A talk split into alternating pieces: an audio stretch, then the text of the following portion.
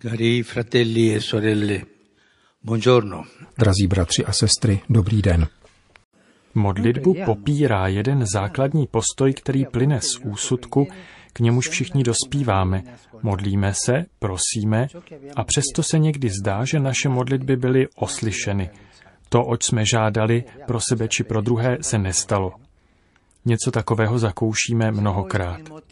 Pokud byl důvod naší modlitby ušlechtilý, jako přímluva za zdraví někoho nemocného nebo zastavení války, její nevyslyšení se nám jeví jako něco ostudného. Například co se týče válek. Modlíme se, aby skončily války v mnoha částech světa. Pomysleme na Jemen, na Sýrii, země, kde se válčí již dlouhá léta. Jsou to země zmučené válkou, která ale nekončí. Jak je to možné? Někteří se dokonce přestanou modlit, protože si myslí, že jejich prozba nebyla vyslyšena. Jestliže Bůh je otec, proč nám nenaslouchá? Ujistil nás, že dá dobré věci dětem, které o ně poprosí. Proč tedy nevyhoví našim žádostem? Všichni jsme něco takového zakusili. Dlouze jsme se modlili za uzdravení určitého přítele, tatínka či maminky, ale nakonec odešli. Bůh nás nevyslyšel. Všichni to známe. Katechismus nabízí dobré schrnutí této otázky. Varuje nás před rizikem, že vztah k Bohu zaměníme za cosi magického, na místo rizího prožívání víry. Modlitba není kouzelná hůlka, je to dialog s pánem. V modlitbě nám totiž hrozí nebezpečí, že už nebudeme sloužit Bohu, níbrž budeme si nárokovat, aby On sloužil nám. Takováto modlitba se stále něčeho domáhá, chce nasměrovat události podle našeho plánu. Nepřipouští jiné projekty než vlastní tužby. Ježíš však projevil velikou moudrost, když nás naučil vyslovovat odčenáš. Tuto modlitbu, jak známo, tvoří výlučně otázky, avšak ty počáteční stojí na straně Boha. Žádají, aby se neuskutečnily naše plány, ale jeho vůle se světem. Bude lepší, když se toho ujme on. Posvěť se jméno tvé, přijď království tvé, buď vůle tvá. L'Apostolo Paolo ci ricorda che noi non sappiamo nemmeno cosa sia conveniente domandare. Apoštol Pavel nám připomíná, že ani nevíme, oč se vlastně máme modlit. Prosíme za své nezbytné potřeby, za věci, které si přejeme. Je to však správné či nikoli? Pavel říká, že nevíme. V modlitbě si máme zachovat pokoru. To je počáteční postoj, než se začneme modlit. Jako se na mnoha místech uchovává zvyk, že si při modlitbě v kostele ženy zakrývají hlavu závojem, a nebo se před začátkem modlitby přežehnáme svěcenou vodou. Právě tak si před modlitbou máme uvědomit, že Bůh mi dává to, co je pro mne nejvýhodnější. On již ví, co to je. Když se modlíme, máme být pokorní, aby naše slova opravdu byla modlitbou a nikoli tlachy, které Bůh odmítne. Je také možné, že se modlíme z pomílených důvodů, ku příkladu za porážku válečného nepřítele, aniž bychom se zajímali, co si Bůh o té válce myslí. Je snadné napsat si na praporec Bůh je s námi. Mnozí se úzkostlivě snaží zabezpečit, aby s nimi byl Bůh, avšak jen málo kteří se znepokojují tím, aby si prověřili, zda také oni jsou skutečně s Bohem. V modlitbě Bůh působí naše obrácení, nikoli my máme obracet Boha. Toto je pokora. Modlím se, avšak ty, pane, obrať mé srdce, aby žádalo o to, co je pro mne nejlepší a nejvíce prospívá duchovnímu zdraví.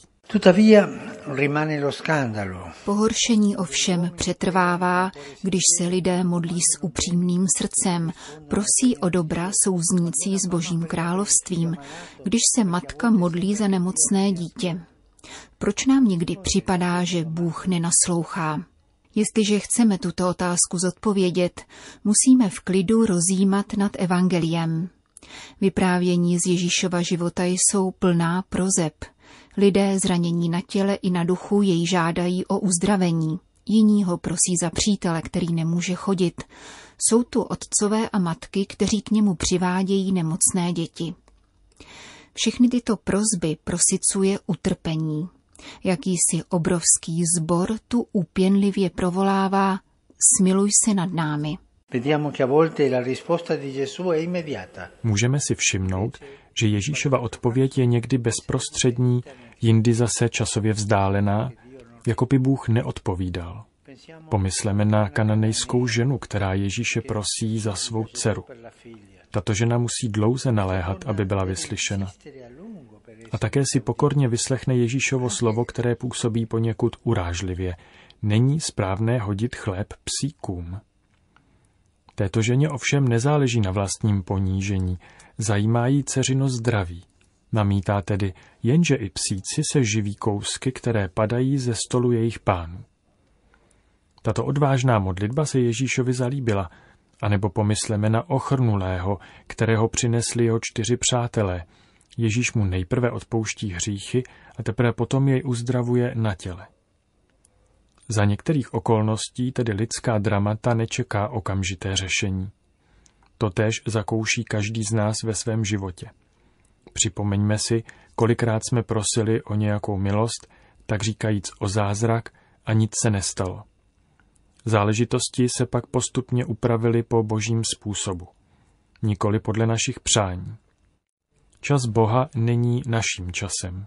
Da questo punto di vista merita attenzione soprattutto la guarigione della figlia di Jairo. Z tohoto zorného úhlu si zaslouží pozornost především uzdravení Jairovi dcery. Vidíme zde udýchaného otce, jehož dcera umírá a který prosí Ježíše o pomoc. Mistr i hned souhlasí, ale zatímco se ubírají k Jairovu domu, nastává ještě jiné uzdravení a poté přichází zpráva, že děvčátko zemřelo. Zdá se, že je všemu konec, avšak Ježíš praví otci, neboj se, jen věř. Jen věř. Taková víra je oporou modlitby. A Ježíš pak skutečně dívku probouzí ze spánku smrti. Po určitý čas ovšem musel Jairo skráčet v temnotě, osvětlované pouhým plaménkem víry. Pane, dej mi víru, dej, ať má víra roste, ať mohu ve víře žádat o tuto milost. Ježíš v Evangeliu říká, že víra přináší hory, ale musí to být poctivá víra. Když se Ježíš setkává s vírou svých chudých lidí, kapituluje a projevuje vůči takové víře mimořádnou něhu a naslouchá. Anche la preghiera che Gesù rivolge al Padre nel Getsemani sembra rimanere inascoltata. Padre, se possibile, allontana da me questo che mi aspetta. Také modlitba, s níž se Ježíš obrací k otci v Getsemanech, budí dojem, že nebyla vyslyšena. Otče, je-li to možné, oddal ode mne, co mě čeká. Zdá se, že otec neslyší. Syn bude muset vypít kalich utrpení až do dna. Bílá sobota nicméně netvoří závěrečnou kapitolu, protože třetího dne, tedy v neděli, nastupuje vzkříšení. Zlo je pánem předposledního dne. Dobře si to zapamatujte. Zlo nevládne poslednímu dni, níbrž tomu předchozímu, když je noc nejtemnější, a to právě před svítáním. O tomto předposledním dni nastupuje pokušení, když se nám zlo snaží vnutit své vítězství. Viděl jsi, vyhrálo jsem. Zlo vévodí předposlednímu dni. Poslední den přichází vzkříšení, jehož pánem je Bůh. Tento den náleží jedině Bohu a je dnem, v němž dojdou naplnění veškeré lidské touhy po spáse. Naučme se této pokorné trpělivosti a očekávejme pánovu milost. Čekejme na poslední den. Předposlední den je mnohdy velice ošklivý, protože lidské utrpení je ošklivé. Avšak pán je zde a posledního dne vše vyřeší. Lui risolve tutto.